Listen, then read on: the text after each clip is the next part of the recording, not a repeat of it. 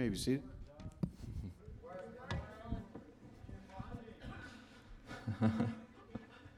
Preach the word. We get it in all different languages, actually. People call out those good words. Got a little bit of uh, something going on with my voice today. You know, maybe I got a cold or something. I'm not sure what that is. No, no they're working on it uh, as best they can back there. I appreciate the volunteers who help us with our, with all the things that go on that we take for granted a lot of times. Uh, I just went back to put on this microphone and uh, noticed that John Bowers has, is here. John, uh, we love you. We love Nancy. Um, John and Nancy had decided in advance that they did not want to have any uh, services as far as uh, like a funeral for either one of them. And I guess everybody has a different way of dealing with those things, and we respect that. And John had told me at one point when I was at their house that they would just like to have a prayer at church and uh, on Nancy's behalf. And so I'm going to say that prayer right now. And uh, John, we just want you to know how much we love you. I hope you'll give us a chance to give you a hug today. Okay? Lord, we thank you for, well, we thank you for the hope that we feel right this moment. We thank you, God, that we know that Nancy is alive. We have faith that she is alive, God. We believe that because we believe the story that you told us that Jesus died, that he was buried, and that he raised from the dead. And uh, so, God, because of that, we have hope. Uh, thank you. Thank you for that, God. Thank you for your mercy in, in Nancy's passing. Please be with John, uh, be with his children, his grandchildren, the family. We pray for your Holy Spirit to be healing, taking care of them. And uh, we pray, God, that we might be uh, the church family that you've called us to be, to love, to be your hands and your tears and your hugs and your words and your presence. Uh, we pray all this through the name of the one that we claim as our Savior, Jesus Christ. Amen.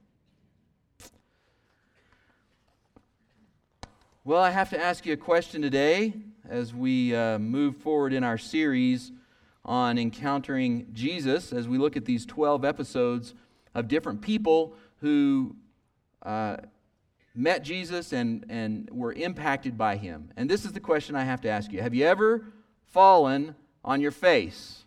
Have you ever done that before? Well, I, am asking that question partly, and those of you that are just seeing me this morning up here and you haven't seen me this week, you may not know, but I fell on my face this week, and that was when I was riding my bike. And some of you have had that experience, and some of you a lot worse than I have. But I, uh, I fell on my bike because a bug went in my ear, and I wanted the bug out of my ear, and I stuck my finger in there, and I was trying so hard to get that bug out that I crashed, and I really didn't care. I just wanted the bug out. That was all I cared about. And the bug did get out, and uh, so I was glad of that. That's a little bit embarrassing. I was out on a trail in the woods by myself, so it's, it's not too embarrassing. I got a scratch on my face. That's a little embarrassing, although my face already is kind of a mess, you know, so it's not too bad. It's a little bit embarrassing, but maybe you've fallen on your face before and it, and it was really embarrassing. Heather Dorniden, she fell on her face and it was really embarrassing. A college track athlete in March of 2008, here's a picture of her in the Big Ten Championship. She was in the 600 meter race. That's three times around an indoor 200 meter track. And she was in the finals, and she tripped and fell on her face at the end of the second lap. And worse than that, it was right in front of her hometown crowd. What a humiliating experience. If all of us were honest, then we'd have to say this whether you've actually fallen physically down and hit your face or not, all of us have fallen on our face. Every one of us have fallen flat. We've had humiliating experiences in our relationships, in our finances, moral failures, spiritually, our relationship with God. Every single one of us, in one way or another, have fallen flat on our face. And when that happens, a lot of times people turn their back on someone who falls flat on their face. A lot, a lot of times Christians turn their back on people who fall flat on their face. But I want you to know this. What we find in the book of Luke today as we read is that not only did Jesus not turn his back on people like that, Jesus sat down to eat with people like that. Let's pray and then we'll read from Luke chapter 15. God, thank you for this morning. Thank you for our church family. Thank you, God, for the, uh, just the opportunity to live life together with one another. This is a difficult season in our church family, God. There's a lot of people that are struggling and hurting, some with sicknesses, some with weaknesses, some with physical cancers, and some with spiritual cancers. We just have a lot of uh, a lot of heavy things right now, God. And we pray again that you would help us to be the church family that would each of us would be willing to put our shoulder under the person's weight next to us and help carry. But most of all, God, we need you. We need you to help carry these burdens. We can't do these on our own. We can't just get together and, and think about some great things and say a few prayers and sing a few songs and things be better, God. We need your Holy Spirit. We need your strength. We need your power. We need your healing. We need your love. We need your mercy. We need your grace. And that's what we ask for today. As we read this text today, God, we want to thank you in advance for the Bible. We pray, God, that you would be our teacher, that you, Holy Spirit, would reveal to each of our hearts what we need to know in these brief verses today. We pray it all through the name of Jesus Christ, our Lord and Savior. And everyone said, Amen. Our text today is very brief. It's from Luke chapter 15, and it's just two verses, verse 1 and 2. Now, the tax collectors and sinners were all gathering around to hear Jesus. But the Pharisees and the teachers of the law muttered, This man welcomes sinners and eats with them. This is a, a short verse that's followed then by Jesus in Luke chapter 15, telling three of the most famous stories, probably, that Jesus ever told. And, and I would say three of, as if he needs my uh, you know, anal- analyzing three of his best. Okay, so I, I guess that's, that's just what I personally think. These are three of his best. I love these three stories. If you don't know the three stories in Luke 15, you are in for a treat this week as you open your Bible to Luke 15 and follow the reading on our card that we handed out to you. As you do that this week, you are in for reading three of the best short stories ever. And if you know those three stories really, really well, let me tell you, if you'll humble yourself and still open your Bible and open your heart, you are in for such a treat this week to read those three stories again with an open heart, asking God to speak to you. These are three of the best stories ever told. And I want us just to talk a little bit about the context that Jesus told them in. Sitting at the table with tax collectors and sinners. We've already talked about tax collectors once when we talked about Matthew. We're mentioning them again today. In a couple of weeks, we're going to talk about Zacchaeus, the tax collector, and we're really going to dig into that whole subject about tax collectors and why they were so despised.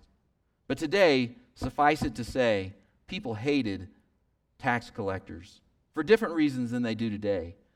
And we'll talk about that in a couple of weeks. I want us to look at three things as we think about Jesus sitting down with people that have fallen flat on their face. Here's the first thing is this. Number 1, Jesus spent time with people who were not holy. People who were not right. People who, again, had fallen right on their face, who had blown it big time. Jesus spent time with them. Enough time that it's not just a one event in the scriptures. We see it over and over and over Luke records in another place that actually he was called a glutton and a drunkard because these are the people he hung around with. His whole reputation kind of got changed by a lot of people because these are the people that he was with. That's not the only people he was with, but he was with them. That's important for us to remember. Why, why would Jesus? I, think, I think of that and I think, you know, God, who would God want to be with? I think God would want to be with really good people, with people that don't mess up, with people that, that believe in Him and do things right and listen to Him and obey Him. That's who Jesus and God would want to be with. Why would Jesus spend His time with these people? Well, I'm going to tell you the reason is because He remembered His mission. Look at His mission a little later in Luke, in Luke chapter 19. The Son of Man came to seek and save what was lost. This is the mission of Jesus. That's why he could be together with people like this. You and I might not be too excited about being around people that have different values than we do, different habits than we have, things that maybe even offend us, people who have different beliefs than us, different convictions than us about things in their life. We might not be very comfortable being around people like that. We might not enjoy some folks as much as we do others. I like the story that I heard about a little boy named Timmy. He was out in his backyard and he was filling in a hole with a shovel. And the neighbor peeked over the fence. Was kind of curious about what this red faced little kid was doing. He's kind of sweating as he had obviously been working for a little while. And the neighbor asked politely, What are you up to there, Timmy? And Timmy sadly said, My goldfish died. Teared up a little bit. He said, I've just, just buried him. The neighbor was a little concerned. He said, That sure is an awfully big hole for a goldfish, isn't it? Timmy patted down the last amount of ground on top and said, I didn't think it would be proper to take him out of your cat.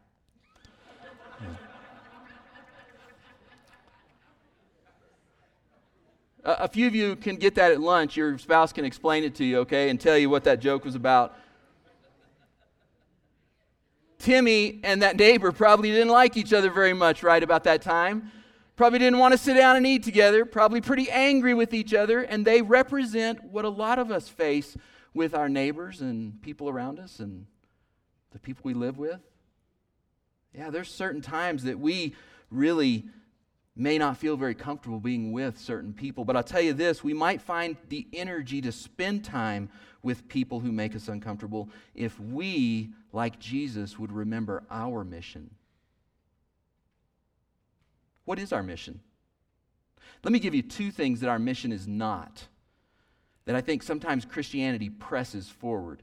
Maybe not purposely, but maybe accidentally. Here's the first one Our mission is not to avoid everyone in the world that might stain our reputation. I'm not going to be around that person. I mean, people might think I'm what, fill in the blank, whatever.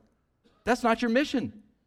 Your mission is not to protect your reputation by being so pure and, and, and wholly away from other people. That's not your mission. Your mission is to be like Christ, which means you're supposed to get messy with those people who will mess up your reputation. You're supposed to be with them.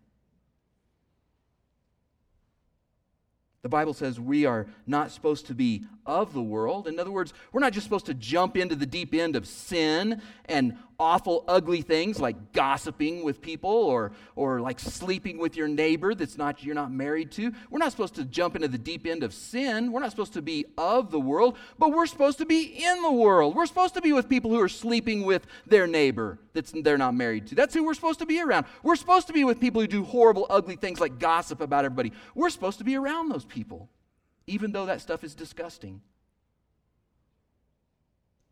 We're salt. Jesus said. We are light. He didn't say try to be salt, try to be light. You ought to be salt. You should try harder to be brighter as light. He said, You are salt. You are light. That means in the darkness, you light things up. If you're not in the dark, if we're just all together with our lights here at church, and then we leave from here and the only people we're with are other lights, and we just go around, we're not brightening up any dark places.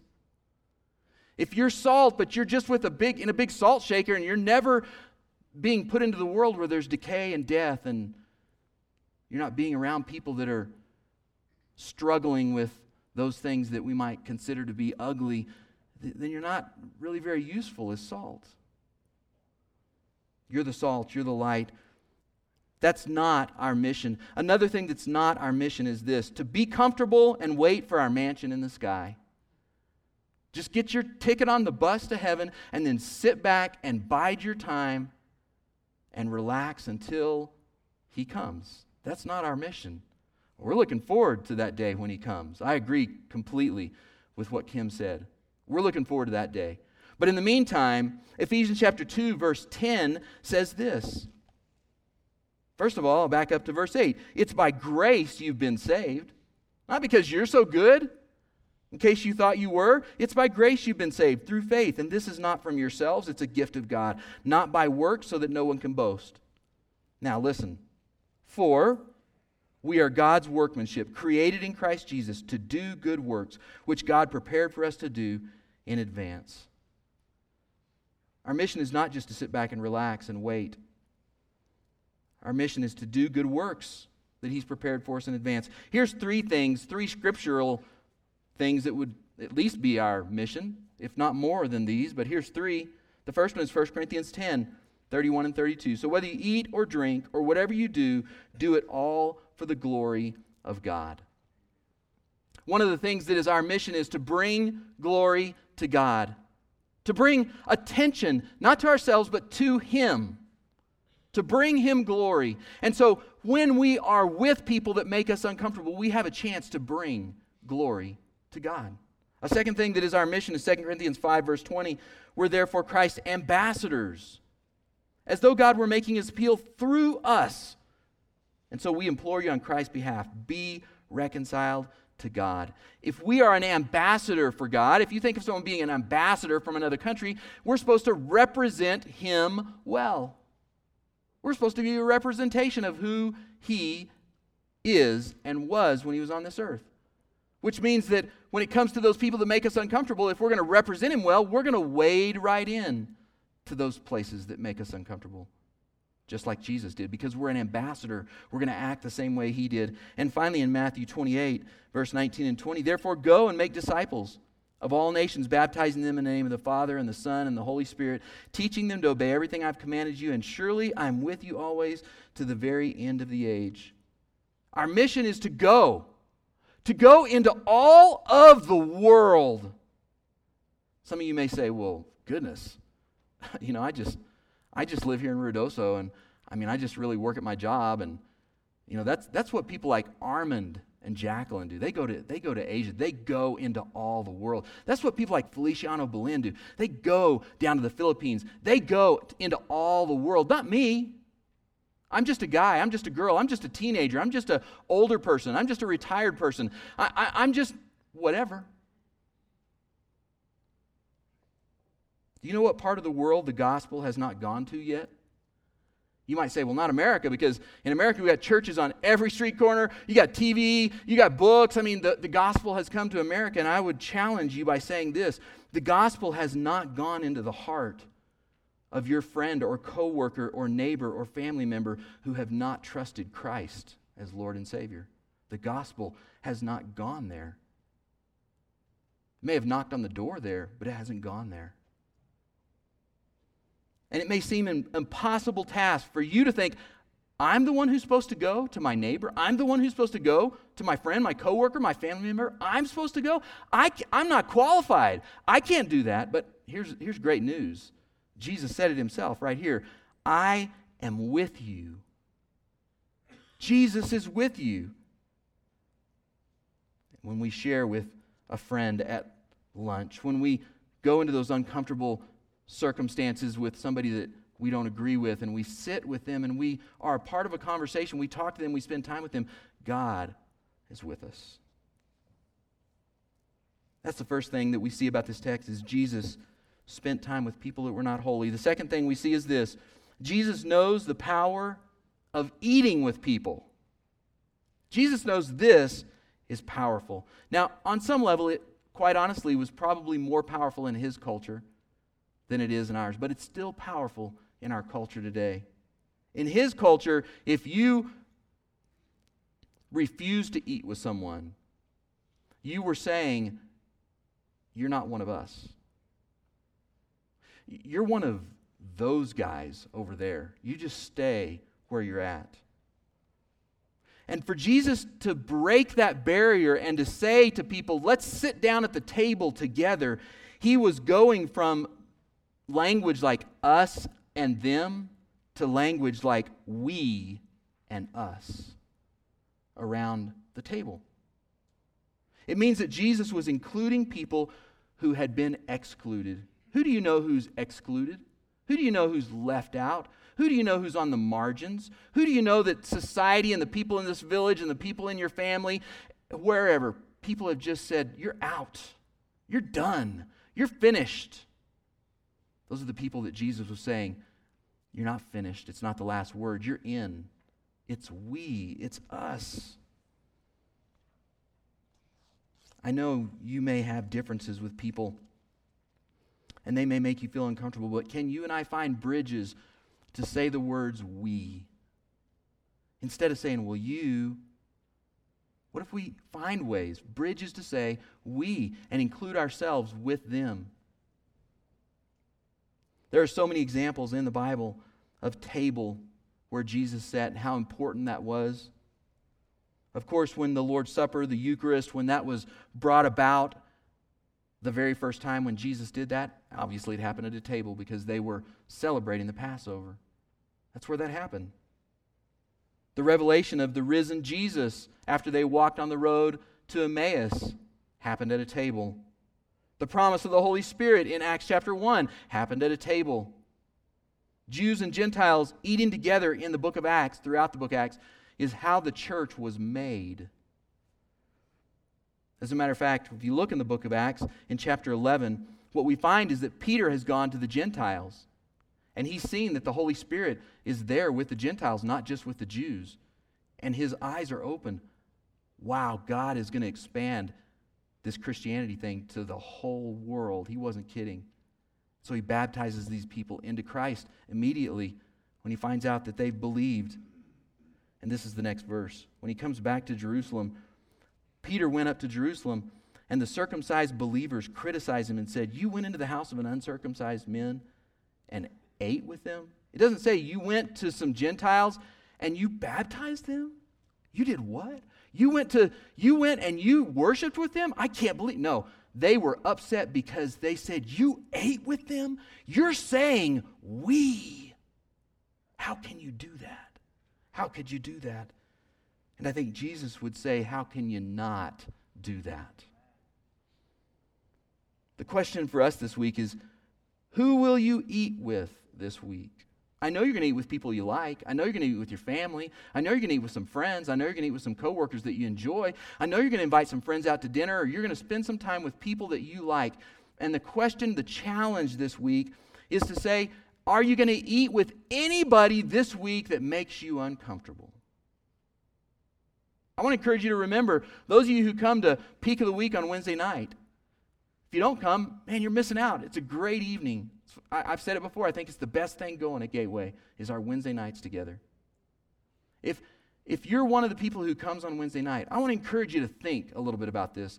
That when you step into the room, are, you stepping in and you're going, "Hey, here's a here's a free meal, and it's usually pretty tasty." It's pretty good. The, the people who cook do a great job.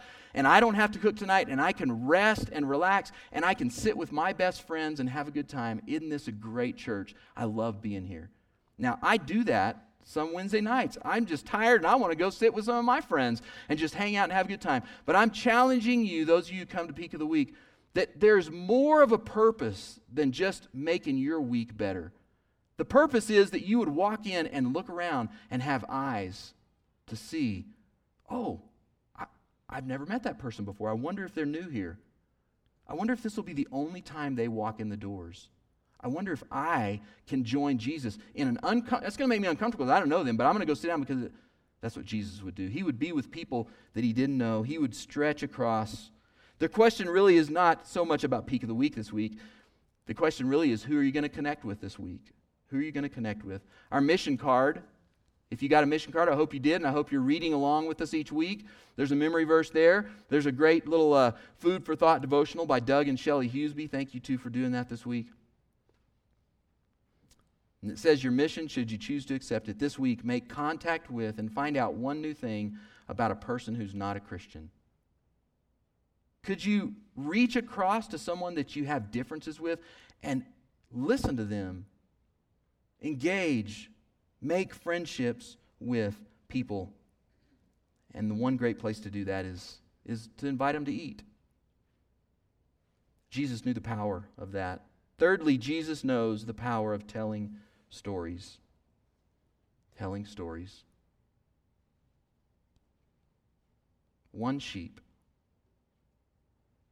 Kim Chester has told me before that sheep aren't dumb. But this one sheep was dumb. That's what I think. Because he wandered off. He just wandered away.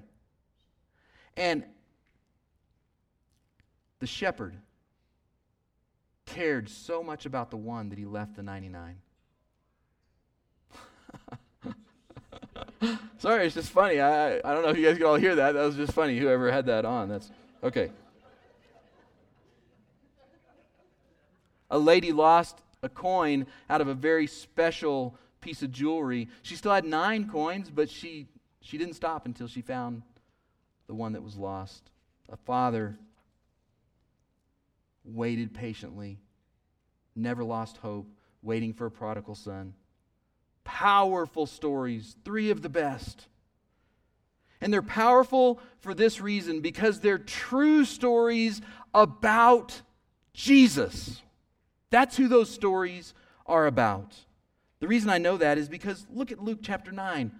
At that time, as the time approached for him to be taken up into heaven, Jesus resolutely set out for Jerusalem. Jesus turned his eyes toward Jerusalem. He had done a bunch of stuff already, and that was all great, but now he turned his eyes toward the cross. And he walked toward that cross for you and me. That's why, the power, that's why it's so powerful to hear the stories that he told about going about waiting, about loving the lost. And I want to tell you this your stories are powerful. You may not think they are, but I want you to know your stories are powerful. And I want to encourage you to spend just a little bit of time being quiet and remembering some of your stories on purpose, even some of the painful stories. Some of the ones when you blew it, when you humiliated yourself, when you humiliated your family. Why would we want to do that? I want to forget all of that because people are going to tell you stuff going on in their life. And one thing you can do is you can give them advice. Oh, let me tell you, this is what you need to do. One, two, three. Just do those three things and everything will be fine. And there's, I'm not making fun of that. That's, that, that really is a good thing to do sometime when people are primed to hear that. But most of the time, what will impact people more than us giving our advice is to tell them our story. I remember a time like that in my life. Something like that happened to me. Let me tell you, it was so embarrassing, and this is what went on. It, it was even worse than your story. This is what happened. And you know what? God was there for me. God rescued me. God saved me. And I believe He's going to do the same thing for you. I have hope. I'm going to be praying that God's going to be working in your life. Stories are powerful. I think the last thing that I have to think about in this text is this where do we sit when Jesus tells these three stories? Like, what, if, if you were there, where would you be? And, and I, what I mean by this is we get a perspective when a story is told. I used to watch movies about, you know, like young men and women that were falling in love with each other, the boyfriend and the girlfriend. And I would always relate with the boyfriend. And I'd be like, yeah, you know, I know how that feels. And yeah, you know, you want to fall in love and you want to find somebody awesome like Amy. You know, yeah, that's, that's what I would relate with. And, and I never related with the dad in the story. But let me tell you, lately, my whole perspective is changing about how I hear stories. And I want you guys to hear this. I want you to hear where do you sit in the story when you think about the lost coin, the lost sheep, the prodigal son. Maybe you sit with Jesus He's telling the stories, and you're sitting there beside him because you know all the stories and you know all the points. You already understand everything, and you're just the teacher who's teaching everybody. And that's great. We need teachers, and that's wonderful if that's where you're at. But maybe, just maybe, some of us need to move away from the seat beside Jesus, and maybe we need to move over where the Pharisees and the teachers of the law were and realize these stories are here to help us realize Jesus came to seek and save the lost, even those of us who think we're so good we don't need any saving. because I do everything so well. Maybe we need to sit with the Pharisees and the teachers of the law and let Jesus kind of slap us like that and say, No, you're lost. You need saving. You're a mess. Probably the best place for all of us to sit is with the sinners and the tax collectors. Sit there grateful for Jesus' announcement that lost, wandering, rebellious people are valuable to God and thank Him for it. Thank you, God. Thank you that we're valuable to you. I told you about the girl, and I showed you that picture of Heather Dorniden who fell. And I want to try to show you, if I can, real quick. It's just about a minute long. This video of her running this race. And I'm going to read some scripture while you watch. Let's see if it works. That'd be cool if it did. Maybe, maybe not.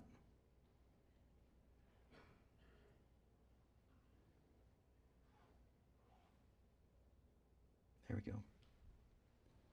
Therefore, since we're surrounded by such a great cloud of witnesses, let us throw off everything that hinders and the sin that so easily entangles, and let us run with perseverance the race marked out for us. Let us fix our eyes on Jesus, the author and perfecter of our faith, who for the joy set before him endured the cross, scorning its shame, and sat down at the right hand of the throne of God. Consider him who endured such opposition from sinful men, so that you will not grow weary and you will not lose heart. Don't you realize that in a race, everyone runs, but only one person gets the prize? So run to win. All athletes are disciplined in their training. They do it to win a prize that will fade away, but we do it for an eternal prize. So run with purpose in every single step.